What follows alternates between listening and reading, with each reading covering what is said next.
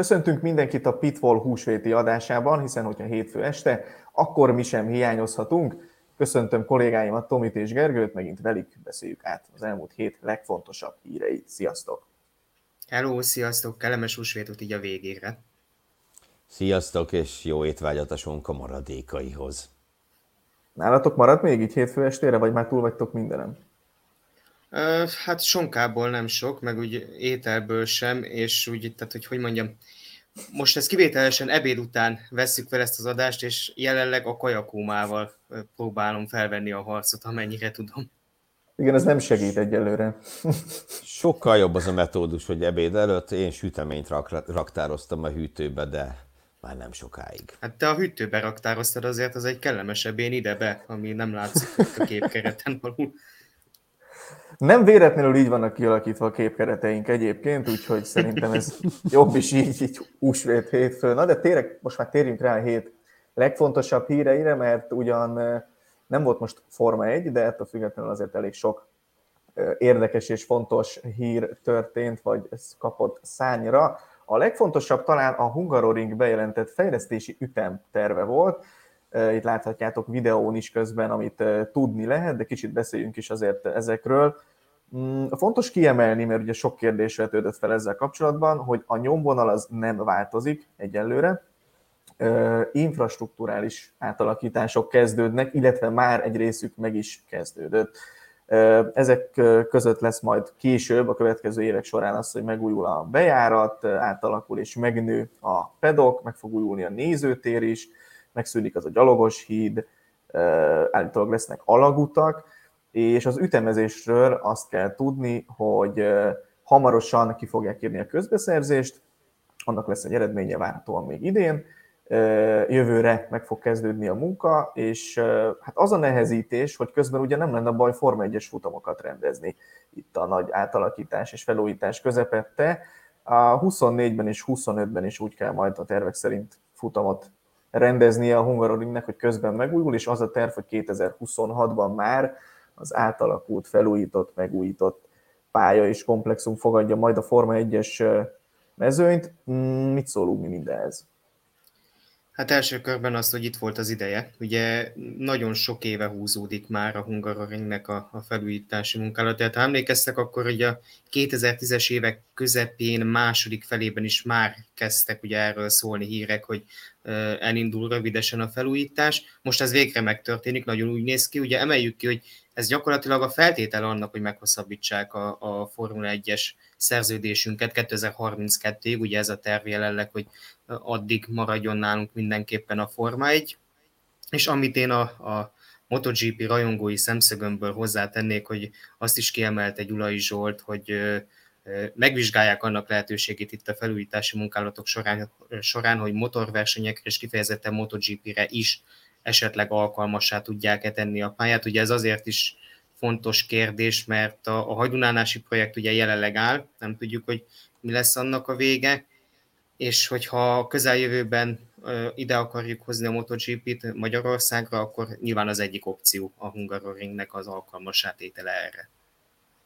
És ugye azt is hozzátette Gyulai Zsolt, hogy több olyan nagy nemzetközi széria jelen pillanatban nincs, vagy nem látnak, ami minden szempontból kifizetődő lenne, tehát egyelőre a Forma 1 van szó, és a MotoGP is lehetőségeket vizsgálják majd itt a jövőre nézve, és ugye, ahogy mondtad is, Tomi, ugye itt az lenne a, a dolognak a lényege, hogy 2032-ig sikerüljön meghosszabbítani a Forma 1 való szerződést, ugye azt mondta erről Gyulai Zsolt, hogy közel állnak a megegyezéshez, és az aláíráshoz, úgyhogy reméljük, hogy hamarosan ez már tényleg hivatalos lesz, hogy, hogy sikerült meghosszabbítani a szerződést.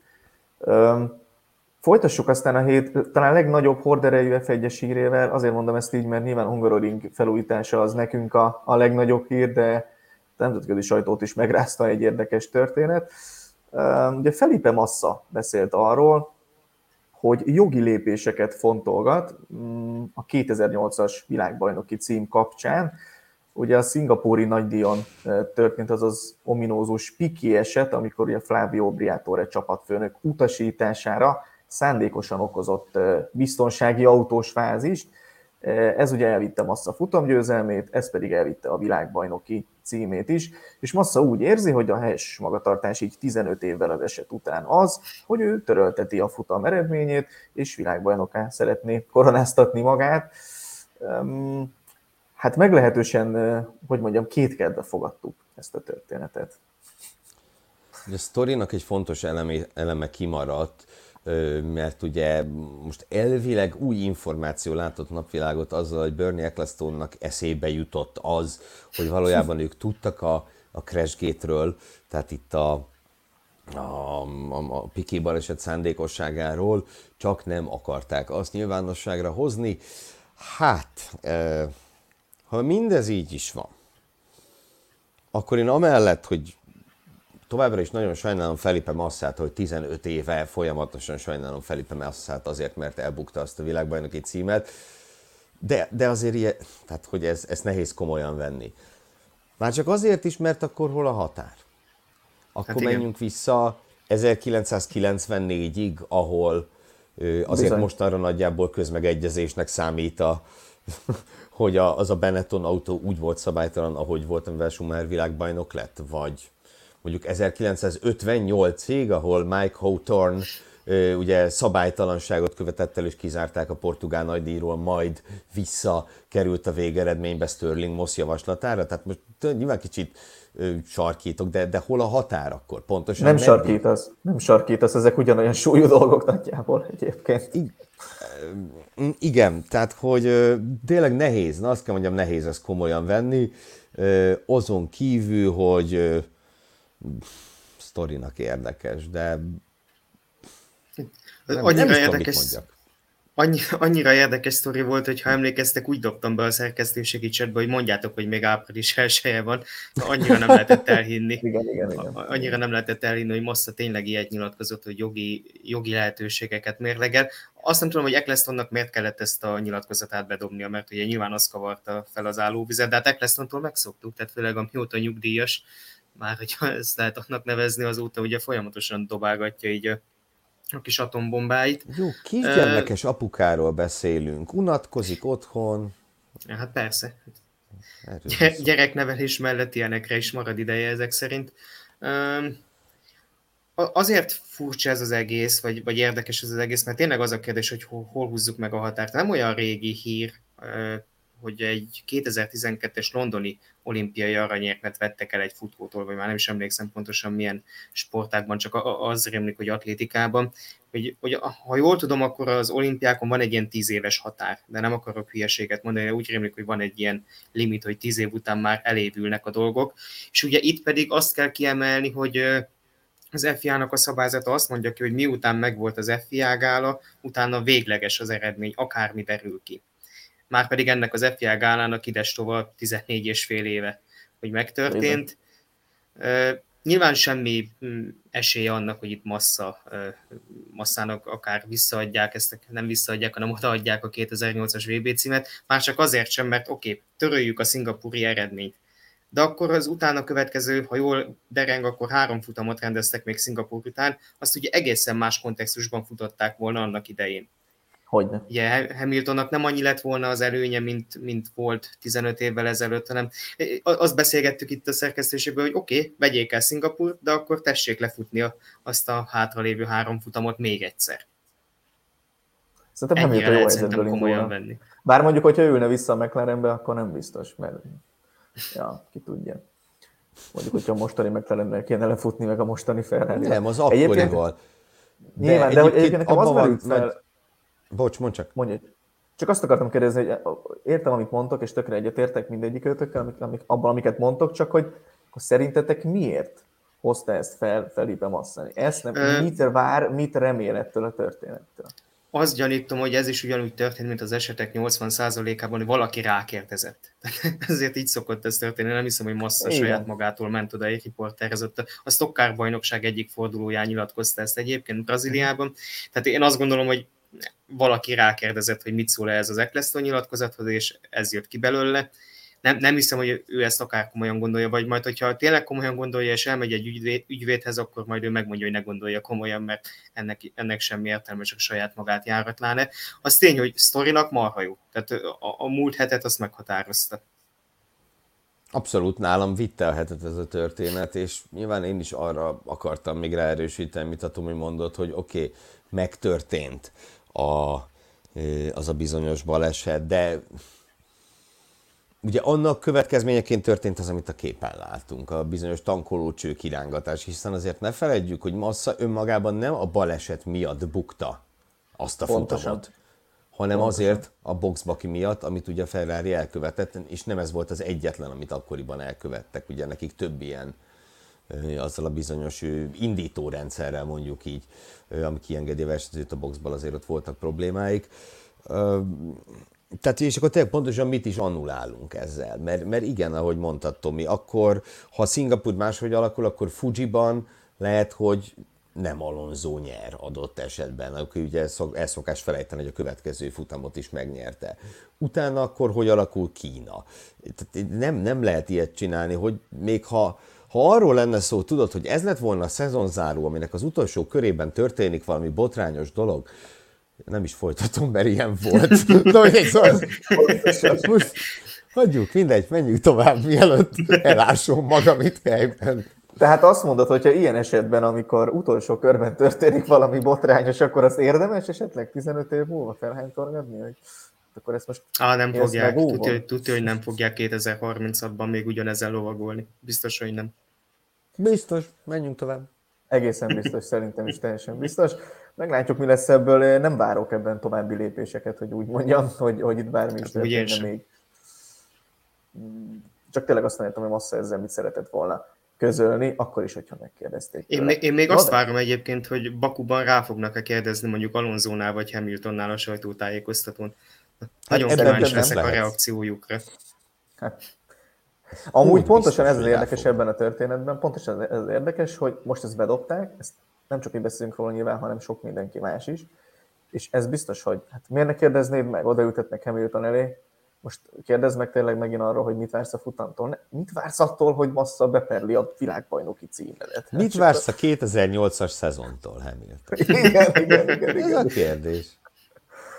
Szeretnéd-e jövőre megnyerni a hetedik világbajnoki címedet, vagy valami hasonló? Fú, nagyon várom Alonso válaszát egyébként, tehát csak emiatt várom Bakut, semmi más miatt. Nem érdekel a két időmérő.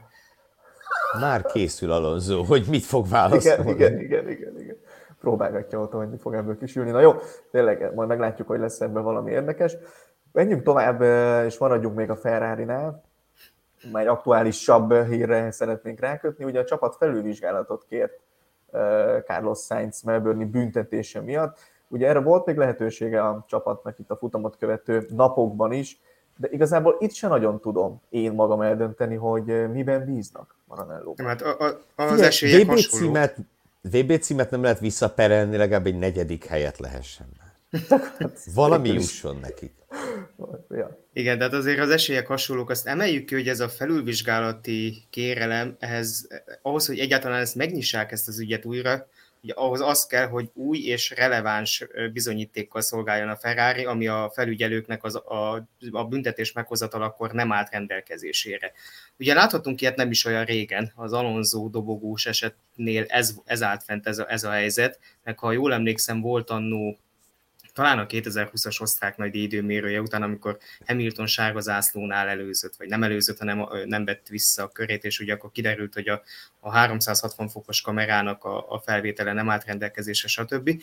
Bocs, uh, tudod, mikor volt még ilyen? A Fettel-féle táblapakolásnál ne, ne süsd el a poénomat, Bocs. ne süsd el, mert én azt Bocs. annyit akartam mondani, hogy kíváncsi leszek, hogy mivel áll elő a Ferrari, hogy mi ez az új, új és releváns bizonyíték, csak abban bízom, hogy nem karoncsandoknak az elemzése az. Tehát ez az egyetlen amúgy, dolog, amiben bízom. A, a, amúgy én Fred Vass, most a Binotto Druckerektől elnézést kérek, de én Fred Wasserből nem nézem ki, hogy egy ilyen komoly és súlyos bizonyítékkal állna oda egy ilyen ügyhöz úgyhogy meglátjuk. Ugye ő azt, azt bocs, akik azt, nem emlékeznek, idézzük föl tényleg, hogy amikor Fetteltől elvették a kanadai győzelmet, és volt ez a legendás táblapakolós manővere, ugye akkor a Ferrari ezt a ö, új bizonyítékot valóban Káruncsandok kiérdemesült F1-es pilóta televíziós elemzésének képében találta meg, és prezentálta. Hát ez fulladt a röhögéstől mindenki annak idején. Teljes joggal. Igen, ugye nyilván ez tényleg kérdés, hogy itt most mivel akarnak előállni. Ugye arról szólnak a plegykák, hogy azzal akar érvelni a Ferrari, hogy de az Alpine féle esetet nem büntették, ugye az első körös balesetnek minősítették a Gasly féle ütközést, uh-huh. illetve uh, Logan Sargentnek a, a Nick DeFries féle felöklelését meg nem is vizsgálták. Ugye e, ezt akarja állítólag a Ferrari felhasználni, csak ezt nem tudom, ez miben új bizonyíték.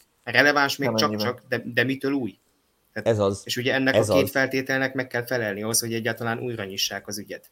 Ez az, mert tényleg nagyon furcsa az, tehát én is vakartam a fejem, amikor azt mondták, hogy a Gasly okon versenybaleset, és ez nem. Habár az okát azért sejthetjük, ugye, hogy Gaslit ne tiltsák el, több mint valószínű, hogy ezért lett az versenybaleset. De hát igen, ahogy mondtad, az, a Sergeant Defries incidens, amire nyilván sokkal kevesebben figyeltek, mert ugye ott előttük elszabadult a pokol, de hát azért az minimum, hogy vizsgálatot megért volna, mert tehát most ugye ez, ez nem egyszer elhangzott a Formula Podcastban is, amikor ítélkezésekről beszélgettünk, hogy a stewardok nem vehetik figyelembe azt, hogy hanyadik helyen és kik között történt, csak azt, hogy mi történt. De most, ha megnézitek, hogy mit csinált Sargent és Defries egymással, illetve főleg Sargent defries és azt elképzeljük, hogy ez az első-második helyen történik, hát azóta erről beszélnénk, erről Bizony. az incidensről, és Pontosan. itt meg tényleg vizsgálat se volt. Tehát ilyen szempontból még jogos is a felvetés, csak ahogy mondtad, ez nem új bizonyíték. Meg nem is bizonyíték, igazán legfőjebb érv. Legfőjebb érv, és ugye az is olyan, hogy hát ezt akkor is valószínűleg mérlegelték, miért írnák ezt felül, úgyhogy nem gyanítom, hogy ebből is, szóval hasonló véget, végét várok ennek a történetnek, mint a masszaféle esetleges jogi lépéseknek. Még mindig maradhatunk a Ferrari-nál, ugyanis ugye Charles Leclerc körül is, hát hogy mondjam, zajlik az élet.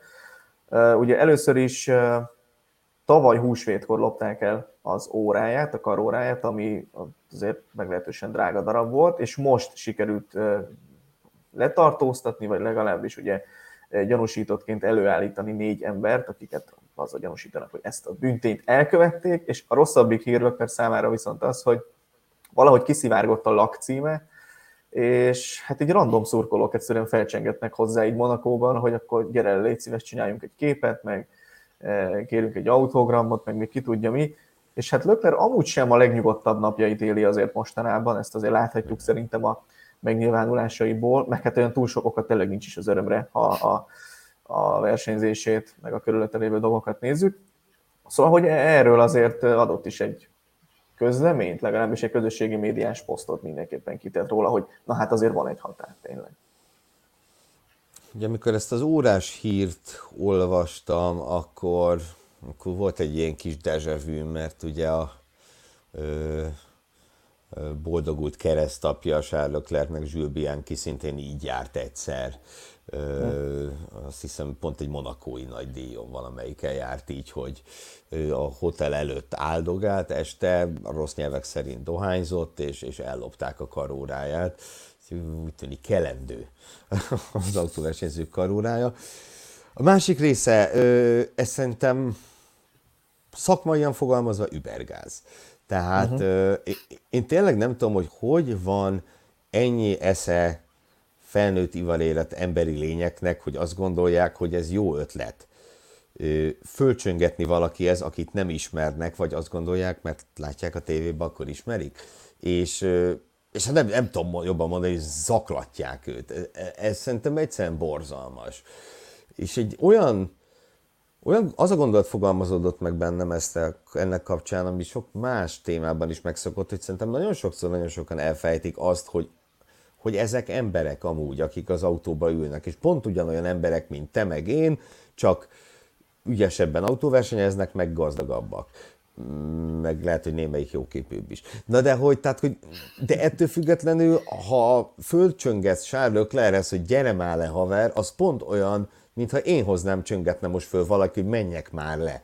És nem mennék, én se kivéve a postásról van szó. Tehát értem, és ha autogramot kérnének, Gellér Figergő autogramot kérnének tőle. Volt már rá precedens, de nem az otthonomban, és az otthonomban nem szeretnék, tényleg. Tehát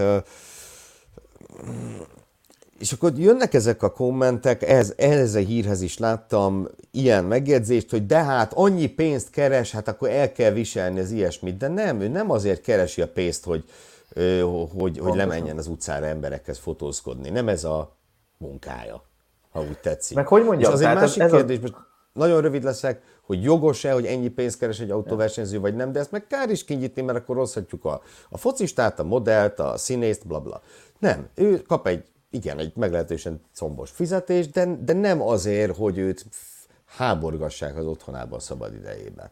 Meg ugye az érdekes kérdés szerintem itt, hogy mert, hogy olyan sok pénzt keres. Jó, akkor meghúzunk egy határt, hogy x millió dolláros, nem tudom, éves hm? fizetéstől felfelé már lehet zaklatni az embereket, na de addig alatta nem, vagy akkor... Sőt, lehet, hogy sávosan kéne, hogy másfél és egy millió között csak hétköznap. Igen, csak 8-tól 4-ig tudod zargatni, tudod, hogy valami. Mondjuk egy Rui Szemilton pedig akár vasárnap éjjel is tényleg egész nyugodtan, persze, menj oda, csenges fel hozzá, szóval na tényleg nem is értem amúgy ezeket, hogy ezeket hogy gondolják komolyan emberek. Itt nálunk a városunkban egy ismert sportvezetőről terjedt el az pár évvel ezelőtt, hogy, hogy mondjam, a házát nem legális úton szerzett forintokból építette fel, és ez egy ilyen, hogy mondjam, ilyen somogyi túra egyik állomása volt, hogy mit tudom, megnézzük ezt a tavat, meg azt a kilátót, meg minden, és akkor megyünk, megnézzük azt a házat itt a városban. Amúgy ezt építette tényleg. Tehát, ez, ezt se értettem akkoriban, hogy így emberek mentek oda, hogy nézd voltál már, láttad a házat? Persze, persze, persze. Becsönk, ne, hát azért nem csöngentünk. De, egyszerűen nem értem ezeket a dolgokat, nyilván az lennél ez duplán, duplán izgalmas, meg érdekes. Na de menjünk tovább egy picit talán szakmaibb vizekre, hogyha lehet így mondani. Ugye a Mercedes és egyébként a Ferrari is gőzerővel próbál fejleszteni és megoldásokat találni az idei szezon, hát hogy mondjam, elbaltázott kezdete után. És ugye Melbourne körül merült fel az, hogy Hamilton ülés pozíciója zavarja egyszerűen az autóban. Ugye nagyon másképp érzi onnan az autó hátulját, meg ahogy kanyarodik az autó a saját tengelye körül, gyakorlatilag az teljesen másképp érzékeli abból a pozícióban, mint ahogy ő azt szeretné. És hát ugye Totó felre mondta, hogy hát ezzel nem fogunk tudni mit kezdeni, ez az autó ez ilyen, nem fognak tudni máshova ülést szerelni bele. Jó, hogy nyilván nem fél méterekről van szó, de ezt nem fogják tudni ilyen például megoldani. Viszont amivel tudnak mit kezdeni, az a futómű, ami úgy tűnik egyébként, hogy az idei szezon egyik ilyen sláger fejlesztése, vagy, vagy műszaki megoldása. Kevesebbet szoktunk erről szerintem beszélni, mint mondjuk szárnyakról, meg oldaldobozokról, meg hasonló dolgokról de úgy tűnik, hogy ez most érdekes. Ugye a Red Bull és az Aston Martin kapcsán merült már fel egyébként az első futamon is, hogy, hogy nagyon-nagyon jól működik az a futómű, nagyon jól osztja el az autó súlyát, és nagyon jól reagál emiatt az autó gyakorlatilag bármilyen, akár hogy másik gumikeverékekkel működik, akár hogy meg van tankolva, vagy nincs megtankolva, egyszerűen olyan stabilan tartja egyensúlyban az autót, hogy közelebb lehet tenni például az alját az aszfalthoz, ettől aztán a leszorító erő, eh, ahhoz már aztán hozzá lehet ugye igazítani az autó felső részét, stb. És ugye a Mercedesnek meg a ferrari ez nem sikerült egyelőre ezt megoldani. És a Mercedesnél is azt vetették fel, hogy átalakítják a futóművet, és ugye James Harrison is beszélt erről, és úgy tűnik, hogy ez, ez lesz majd az egyik olyan megoldás, ami kivezetheti őket, és ugye ehhez kapcsolódó hír, hogy a Ferrari-nál is olasz sajtóértesülés szerint persze, de a hátsó futóművet szeretnék majd átdolgozni, és akkor az majd sok minden más problémát is megold gyakorlatilag azzal, hogy az jól fog működni. Nagyon kíváncsi vagyok, mert itt ugye főleg versenytempóban van lemaradva a Ferrari, de egyébként a Mercedes is valamennyire, és, és igazából ezt kellene megoldani, hogy a gumikezelés jobban működjön. Úgyhogy nagyon kíváncsi leszek, hogy ez sikerül-e nekik. Igen, hát ugye a gumikezelés az kiemelten a Ferrari-nál problémás. Azért jó, hogy Igen. erről beszélünk, mert tényleg sokakban úgy csapódik le ez a Mercedes-féle koncepció, hogy gyakorlatilag csak az oldaldobozról van szó. Pedig ugye a Mercedesnél sokszor elmondták, hogy amúgy ők úgy gondolják, hogy nem is az a problémának a forrása az éró oldaldobozos kialakítás, hanem hogy más problémái vannak az autónak, hiszen ezt szerintem két adással, vagy nem tudom hány adással ezelőtt beszéltük is, hogy a, a, a mostani autóknak a trükkje az a padlólemez, tehát hogy, hogy hogyan vezetik el a, a, a levegőt az autó alatt. Úgyhogy ezért fontos szerintem az, hogy beszéljünk így a, a, a többi részletéről a Mercedesnek is, mert tényleg ne, nem az oldaldoboz lesz a trükk. Annak ellenére, hogy Toto Wolf azért elejtett egy fél mondatot a, a minap arról, hogy ugye Imolára várják az első komolyabb fejlesztéseket, és hogy az az autó kialakításán is látszani fog. Ugye nagyjából ilyesmit mondott Toto Wolf, ami Igen. viszont arra utal, hogy valószínűleg az oldaldobozhoz is hozzányúlnak. Nyilván az lesz a leglátványosabb, tehát azért egy futómű változtatás nem annyira látványos, mint hogy van-e oldaldoboz az autónak, vagy nem. És még egy utolsó gondolat, nem a Mercedes, hanem a Ferrarihoz, ugye ott is beszélnek, vagy beszéltek arról, hogy esetleg válthatnak koncepciót, ugye Carlos Sainz nyilatkozott egy, egy olyat Ausztráliában, hogy hát be kell látniuk, hogy a Red Bullé az, ami igazán működőképes. Ennek ellenére most ugye azt mondta Frederick Vassar, hogy nem lesznek radikális változtatások a Ferrari, nem, szó nincsen ilyenről, hogy B-autóval állnának elő, de folyamatosan érkeznek majd a fejlesztések már Bakutól kezdődően is, tehát ott viszont nem lesz olyan a Ferrari-nál, tehát a kacsaúztatótól még nem szabadunk meg egyelőre. Egyébként ez sem biztos, hogy igaz. Pont az olasz sajtónak egy érdekes elemzésében olvastam arról, hogy de, ott is módosulhatnak majd az oldaldobozok, valószínűleg nem az első fejlesztési csomaggal, amit majd most itt a szünet után láthatunk, hanem kicsit majd talán később, de ott is. Ugye ezt úgy kell érteni gyakorlatilag, hogy jelen pillanatban az autó tapadásának a jelentős részét ezt a padlólemez adja, és a felső része, tehát a látható aerodinamikai része, az ehhez úgymond hozzá van igazítva, ahogy a padlólemez működik, ahhoz van hozzá igazítva gyakorlatilag a felső része. És nyilván akkor érdemes ezeket átszabni, hogyha a padlólemez és az egész autónak a működése kicsit átalakul, mert akkor ahhoz lehet ezt kicsit hozzáigazítani. Nagyon kíváncsi leszek, mert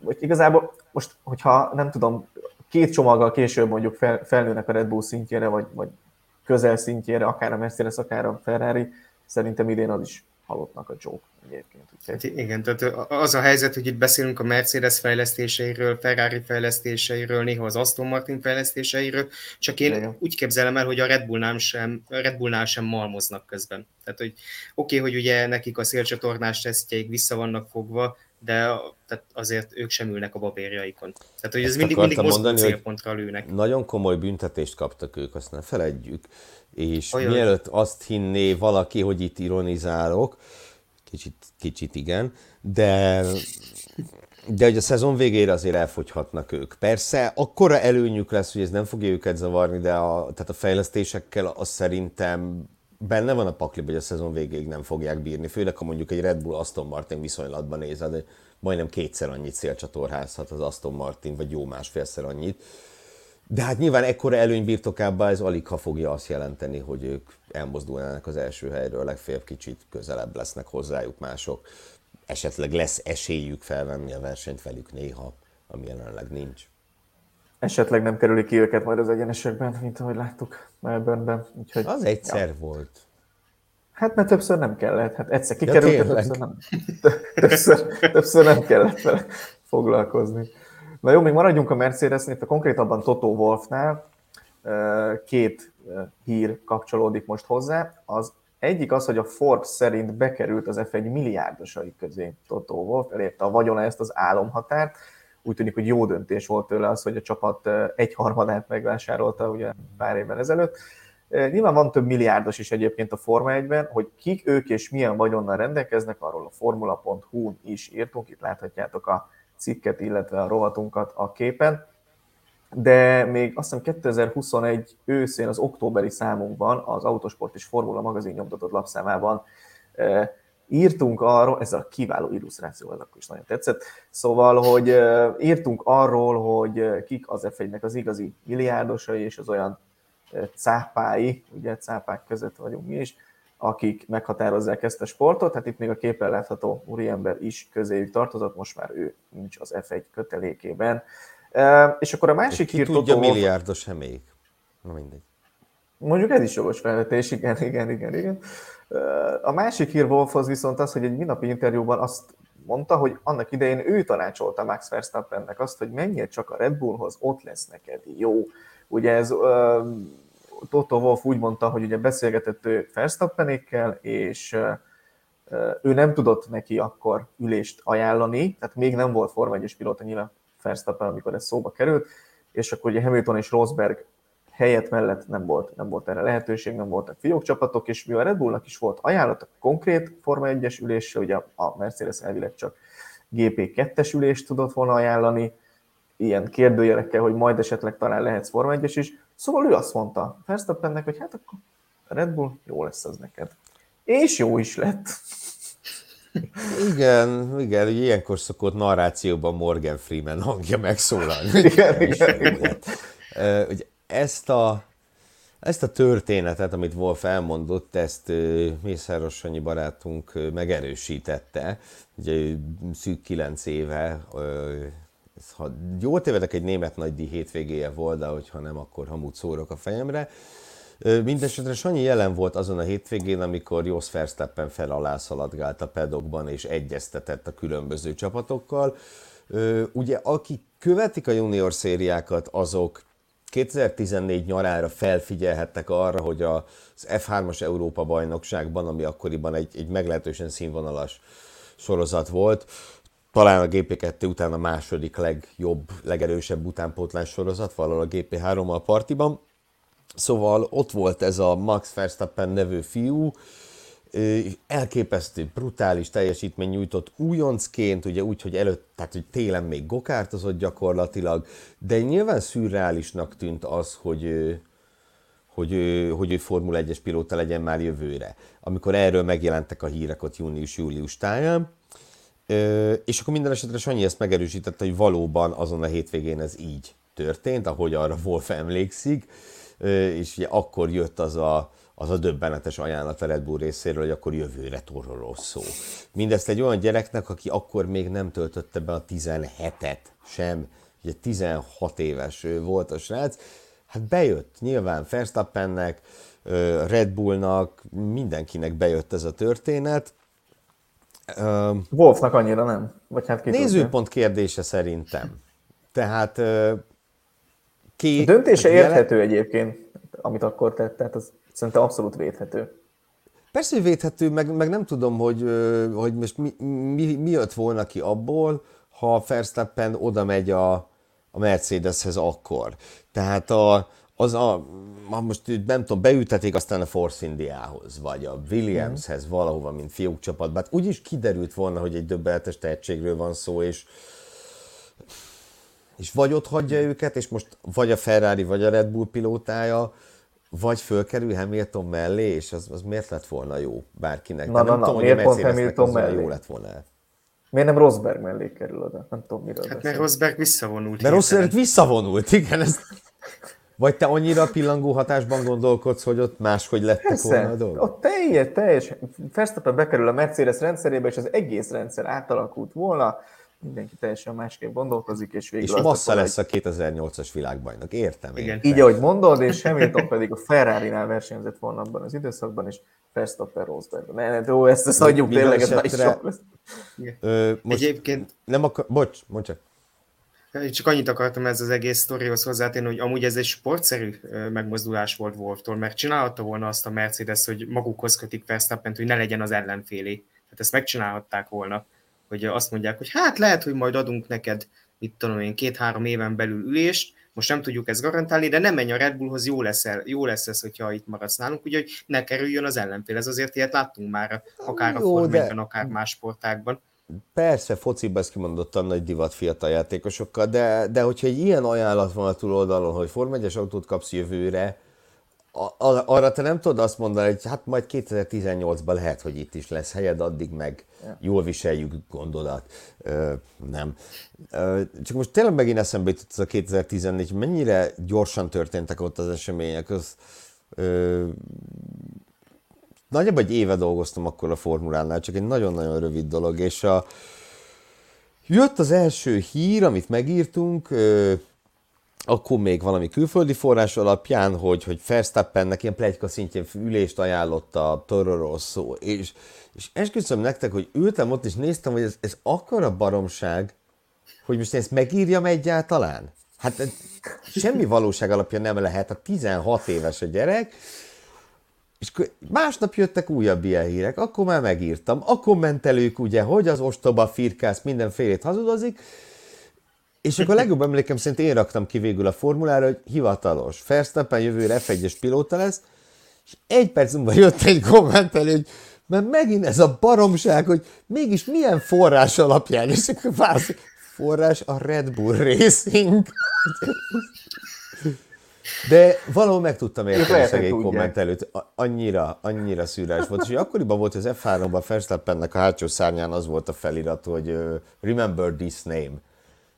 Vésd eszedbe ezt a nevet. Sikerült, azt hiszem. Tehát bejött. Azt hiszem azóta sikerült. Na de menjünk tovább a Red Bull-lal, ha már ők kerültek szóba és ezen a ponton érkeztünk el heti Perez rovatunkhoz, vagy heti Csekó rovatunkhoz.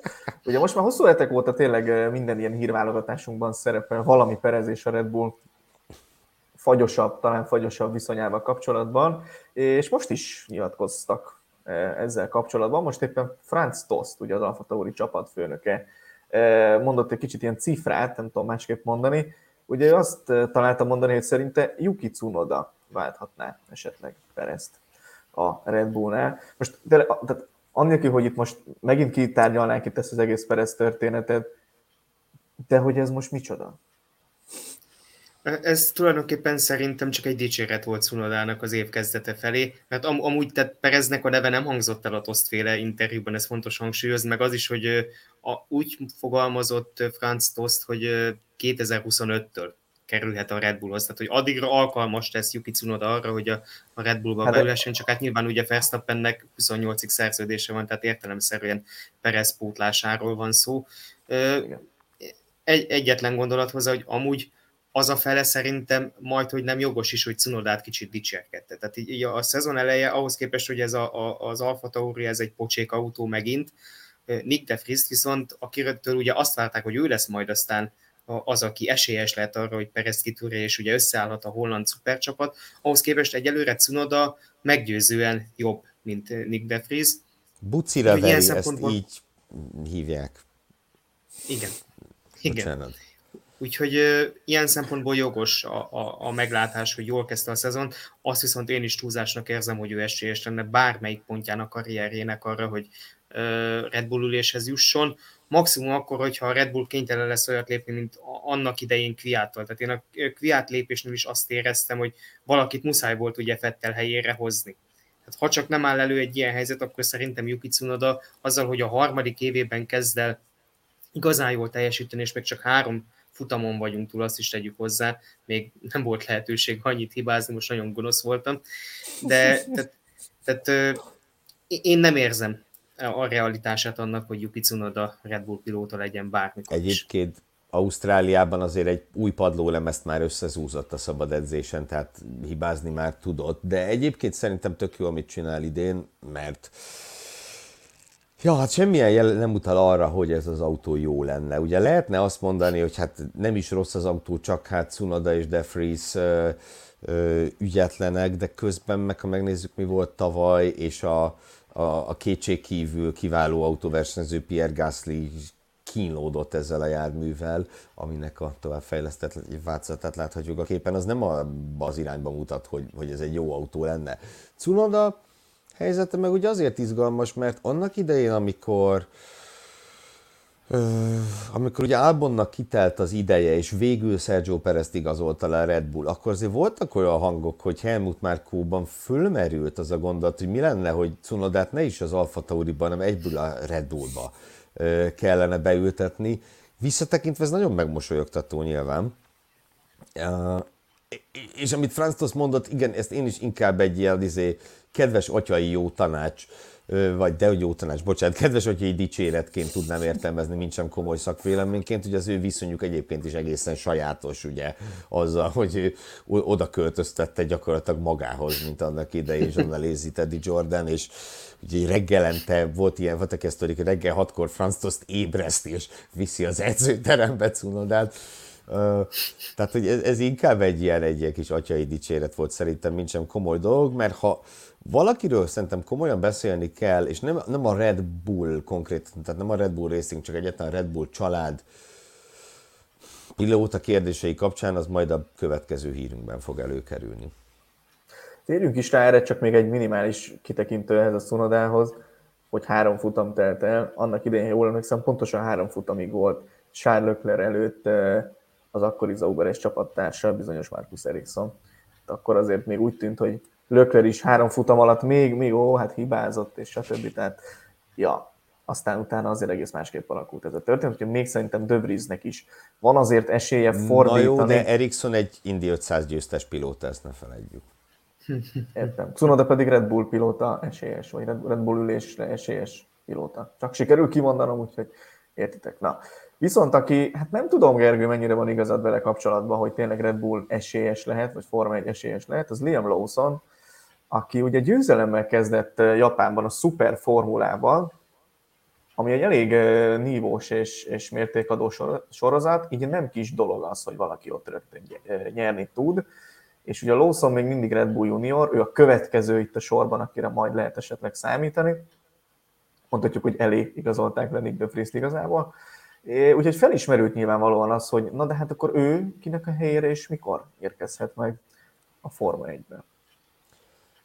Ugye Liam Lawson jelenleg a Red Bull utánpótlásban a, az első számú, ahogy mondtad is. Tehát nagyon szép dolog, hogy Ayumu Iwasa most itt a Formula 2-nek hirtelen az élére állt, de azt hiszem ez tényleg egy rövid távú csoda lesz. Én nem hiszem, hogy veled nagyon-nagyon komolyan, olyan komolyan kellene számolni, mint Liam Lawsonnal. Ugye itt is egy pillanatra megidézném Mészáros Sanyit, vele beszélgettünk nem olyan rég Liam Lawsonról, és ő mondta azt, hogy, hogy olyan nagy a csend körülötte, nincs akkora hype körülötte, mint volt mondjuk Pierre Gasly körül olyan 17-18 táján, 18-ban az f volt, azt hiszem, szóval 17-ben, vagy korábban Carlos Sainz körül, vagy akár most legutóbb Yuki Tsunoda körül, de közben az eredmények magukért beszélnek. Tehát Liam Lawson alapvetően egy úgy épít föl egy utánpótlás karriert, ahogy azt föl kell építeni, és ebben a, ebben a felépítményben szerintem egy ilyen utolsó kis, nem is tudom, építőelemnek nagyon-nagyon jó lehet a szuperformula. Ahogy az nagyon jó volt Stoffel Fandorn esetében, nagyon jó volt Pierre Gasly esetében, ugye van, van, van ennek előzménye, hogy a junior szériákat már mint egy kinövő, de az F1-be be nem kerülő versenyző elmegy szuperformulázni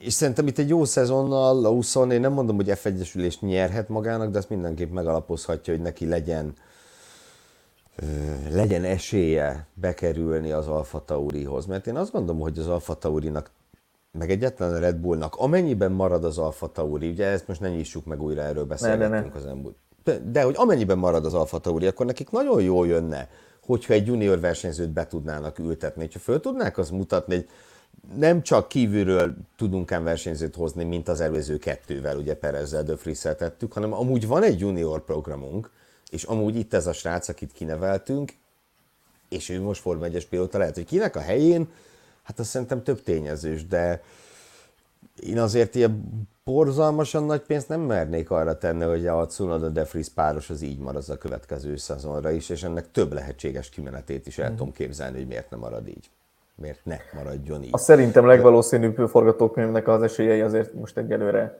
hát hogy mondjam, csökkennek. Arra, Én arra gondolok, hogy Jöjj, De Vries még a magazinban betippelted? Igen, igen, igen. Hogy szerintem De Vries az lett volna az ő feladata, hogy idén meggyőzzön mindenkit arra, hogy jó döntés jövő évre Perez helyére igazolni. Perez feladata lett, hogy ez csak még nem kezdte csak, el. Csak egyelőre nem annyira teljesíti, igen. Ő csak nem kezdte el. És ugye a, a szuperformulához még annyit hadd tegyek hozzá, hogy mert valószínűleg kevesebben ismerik ezt a sorozatot. Két dolgot érdemes róla kiemelni, mert amúgy valóban ez egy japán nemzeti formulaautó sorozat. Olyan minősége biztos, hogy nincsen, mint a...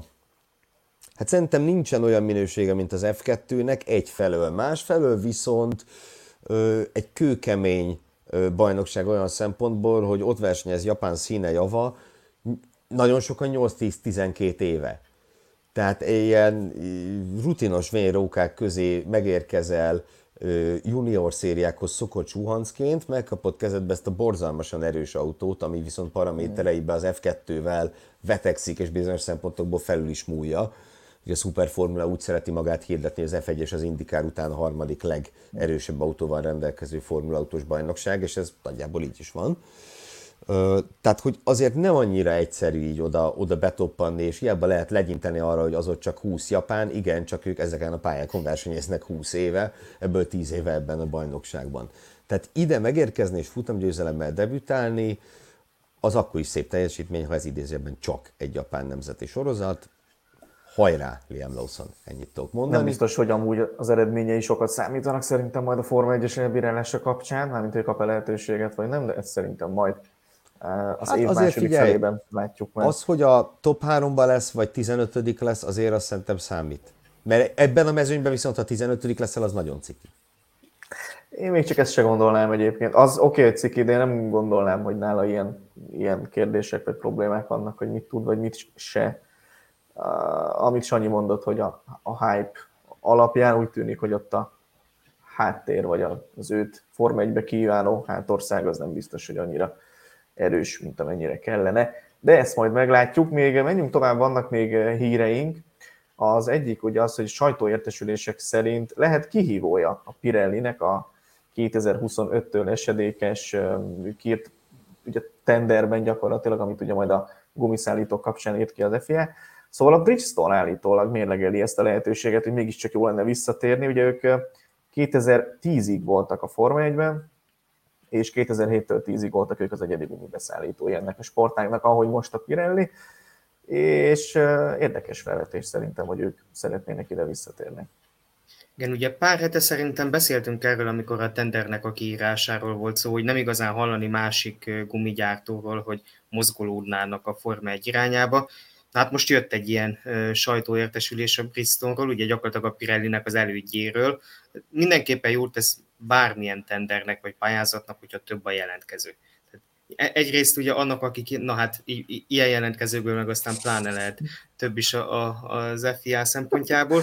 Szóval, hogy ez nyilván minden szempontból jó, hogyha ha van választék. Ami viszont szerintem nehezíti a Bridgestone-nak a helyzetét, és megkérném Gergőt, hogy vegye el innen ezt a képet, mert én nehezen tudok koncentrálni, köszönöm szépen. Szóval, hogy nehezítő azért nehéz, e, igen, nehezítő körülmények, szóval azért nehéz bármelyik potenciális jelentkezőnek a Pirelli ellenében menni. Ugye a Pirellinek ugye van tapasztalata a jelenlegi Form 1-es autókról és gumikról. És ugye a tender kiírásában benne van, hogy olyan nagyon nem fog változni a, a gumiknak a, a, a szerkezete, vagy bármi ilyesmi 2025-től sem.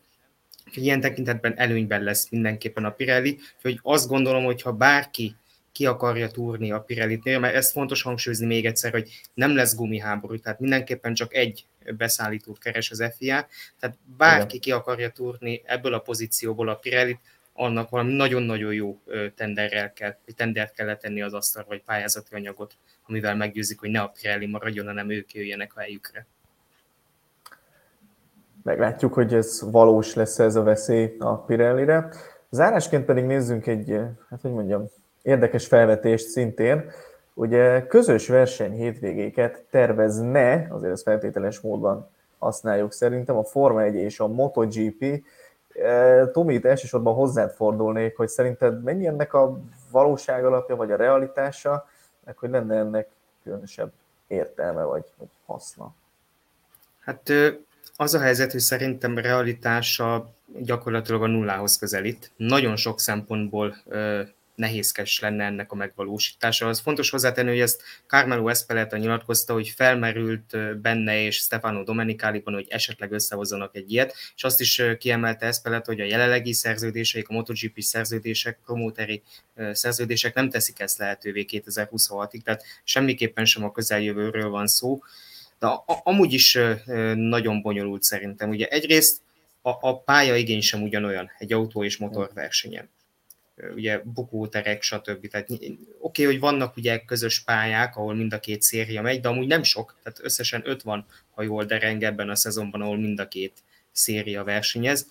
Ugye, amit itt még lehet említeni problémát, azok a szponzori problémák, szerintem ezek ami egyébként alapvetően át lehetne hidalni, csak hát pont az a lényeg, hogy a, a pénz beszél, tehát pont ezért ez a legnehezebben áthidalható a szervezők szempontjából.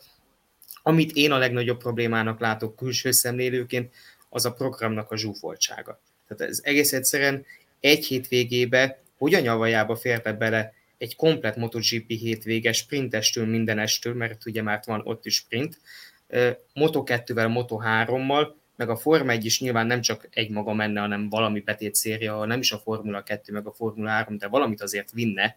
De, hát de a ha még csak... lenne a betét széria, nem? Hát, Vagy a Forma 1 lenne a MotoGP betét szériája. Na, és egyébként ez most itt viccelődtetek, de ha belegondoltok, ez mind a két sorozatnak mm. valahol, ez egy nagyon fontos szempont, hogy a MotoGP, meg a Forma 1, aztán meg pláne nem mondhatja azt magáról, hogy én valaminek a betét eseménye vagyok. Mert az, az valami, az, az, azon a hétvégén belül az a csúcs. Szerintem egyébként ez lesz a végső gátja a dolognak. Tehát a MotoGP nem fogja azt mondani magáról, hogy én, én megyek támogatni, vagy betét eseménynek a Forma 1-es amerikai nagydíjat. Melyik Azért lenne később? Osztint... Melyik nagy díj? Hm. Vasárnap? Hm? Na hát ez az. Igen. Mert ugye Igen. akkor az lenne a fő esemény. Ugye uh-huh. az szokott lenni, hogy ami utoljára rendeződik meg, az a fő esemény. Nagyon jó jó sztírról tettetek be képet, mert ott merült föl egyébként már tavaly is egyszer, hogy lehetne ilyen hétvége. Ott most nem akarok hülyeséget mondani, hogy végül megvalósult-e, de az tervben volt, hogy a, a Moto America az megy a, a Formula 1-es hétvégén. Ha jól dereng, akkor nem valósult meg, de lehet, hogy, lehet, hogy csak idénre tervezték, vagy valami ilyesmi volt nagyon nehezen megvalósíthatónak érzem ezt a dolgot, és szerintem nem is lesz ilyen, és pont tényleg amiatt, amire jut utaltatok, hogy egész egyszerűen a MotoGP meg a Form 1 szeretné magát egy szintre pozícionálni. Mind a kettő a, a maga, ez, és ez így is van rendjén, igen. És amúgy egyébként egy utolsó gondolat, hogy nem olyan régen láthatunk egyébként olyat, hogy világszintű autós és motoros sorozat egy hét végén szerepelt. Ugye itt pont Szlovákia ringen szerepelt együtt a VTCR és az Endurance motoros világbajnokság. Jaj, Gergő, lát, látom az arcodon, de, de na, tehát azért a, a túrautózásnak a Értjük, hogy bajnokságokról beszélünk, de igen. Világszintű sorozatokról, direkt fogalmaztam így. Tehát a, sőt, ugye azon a hétvégén most ugrik be, amikor Mihály Norvi megnyerte a VTC-t, ott a motoros endurance világbajnokság volt a másik fő esemény azon a hétvégén Szepánkban. Úgyhogy láthatunk már erre példát, de nem véletlenül VTCR-rel és az endurance motoros világbajnoksággal, nem pedig a, a Forma 1 és a MotoGP-vel. Ott meg közös volt a promóter, bocsánat, az utolsó gondolat, ott közös a promó, közös ja, volt a promóter. Hát úgy könnyen Igen, mondjuk egy kicsit. Pont, Igen. pont ezt akartam mondani, hogy nyilván itt most nem a VTC-ért akartuk lekicsinni egyáltalán, csak hogy tényleg a Forma 1 a tulajdonosi köre, lobby ereje és a MotoGP azért tényleg kiemelkedő egy bármilyen. És az mezőnyben is, is mérhető a, se a VTCR-hez, se az Endurance motoros VB-hez. Se semmi máshoz nagyjából szerintem. Hát nagyjából Hát igen, FIA per FIM keretek között biztos nem. Tehát ja, a, most egy, egy F1 NASCAR összehasonlításban nem akarok belemenni, mert abból jól nem lehet kijönni, de a világ ezen a felén biztos, hogy ez a kettő az abszolút ö, csúcs. Rally VB sajnálom, de azért, azért az Isten egy polccal lejjebb van ezeknél ilyen szempontból. Um, Sajnos. Nekem csak az jutott eszembe, így végighallgatva téged, Tomi, hogy igazából szerintem mindezt meg lehetne oldani, csak valószínűleg nem ér annyit. Tehát, hogy amennyi erőfeszítés, effort, és mm, ez ugyanazt jelentette, mindegy, szóval értitek, hogy amennyit bele kellene fetszölni egy ilyen projektbe, annyit valószínűleg nem ér meg ez a projekt. Mert Érted, az, hogy betétprogramjai vannak a MotoGP-nek, hát nem muszáj, hogy legyenek, ugye annó Indianapolisban se voltak hosszú évekig. Laguna Szikában, Indianapolisban voltak. Laguna Szekában nem voltak. Bocs, rém lett, hogy valahol nem voltak. Jó, igen. Ö, nyilván meg lehet ezt is oldani. Az, hogy keresni olyan pályát, ami, ami szépen alkalmas mind a kettőre. Apropó Hungaroring? Csak úgy eszembe jutott. Ö, de hát mondjuk a, a kota nyilván most, ha már itt ez van képen, akkor nyugodtan azért a kotát említhetjük. Tehát, hogy meg lehet ezeket a dolgokat oldani, és abban is biztos vagyok, a különböző szponzori ügyeskedéseket is ki lehet úgy hozni, hogy mindenkinek jó legyen. Csak a végén mit kapunk cserébe, hogy megy két sorozat, vannak olyan emberek, mint te, akit mind a kettő érdekel, vannak, akik kimennek az F1 miatt, és elmennek hamburgert enni, amíg megy a MotoGP, és vannak, akik ugyanezt teszik, amíg megy az F1. Tehát, hogy mm, azt nem látom, hogy mi lenne a nyereség oldala ennek a sztorinak. Szerintem ennek akkor lehet realitása egyébként, hogyha ezt valaki annyira nagyon szeretné, valamilyen szponzor, vagy olyan tőkével rendelkező ember, vagy cég, vagy kör, hogy ezt megéri neki. megrendezni, hogy mi rendezzük ezt a szuper hétvégét, ahol a Forma 1 és a MotoGP egy pályán, egyszerre, egy időben, egy mindenki, Louis Hamilton Mark Marquezzel autózik, meg nem tudom, mit csinál, tehát érted? Ezt olyan, el tudom képzelni, csak, csak olyan szerintem... országra kellene gondolni most, akinek sok pénze van, szeretnek nagyszabású eseményeket tartani, régóta van ott MotoGP, és idén már F1 is lesz ott? Tudok hm. ilyen országot, foci VB-t rendeztek nemrég. Nem tudjuk, de például ezt fel lehet dobni ilyen országoknak, hogy amúgy mit szólnátok hozzá? Jó, hát nem kevés pénzért nyilván, de hát nektek hát, úgyis sok van. Miért nem adjátok ide? Hát tudunk nektek vinni bármit. Úgyhogy, ja, én nem mondom azt, hogy ez teljességgel kizárt, de azért nem a következő mondjuk egy-két éven belül várnám. Szerintem, hogy ez megvalósul. Meglátjuk, mi lesz ebből. Viszont most már lassan elérjük az egy órát, úgyhogy szerintem bejelenthetjük, hogy ennyi fért a mai hír összefoglalónkba. Ha nem szeretnétek lemaradni akár a Pitfall jövő heti adásáról, akár a Formula Podcast vagy a Formula Motocast adásairól, vagy bármilyen másik videós tartalmunkról, akkor mindenképpen iratkozzatok fel a Formula YouTube csatornájára, és, és onnantól kaptok értesítést majd arról, hogy mi fog történni. Olvasgassátok a formula.hu-t, kövessétek a közösségi médiás felületeinket, és arra is készüljetek, hogy most már rövidesen nyomdába adjuk az Autosport és Formula magazin legfrissebb számát. Írunk benne Mercedesről, Alonsoról, Aston Martinról, Perez ügyről, amiről ugye most már tényleg külön rovatunk van itt a Pitfallban, lesz egy kis technika, kis történelem, kis ez, kis az, tényleg mindenről igyekszünk átfogó képet nyújtani, úgyhogy szerintem érdemes lesz azt is beszerezni. Mára viszont ennyik voltunk, köszönjük a figyelmet, tartsatok velünk jövő héten is, sziasztok! Sziasztok! Köszönjük a figyelmet, sziasztok!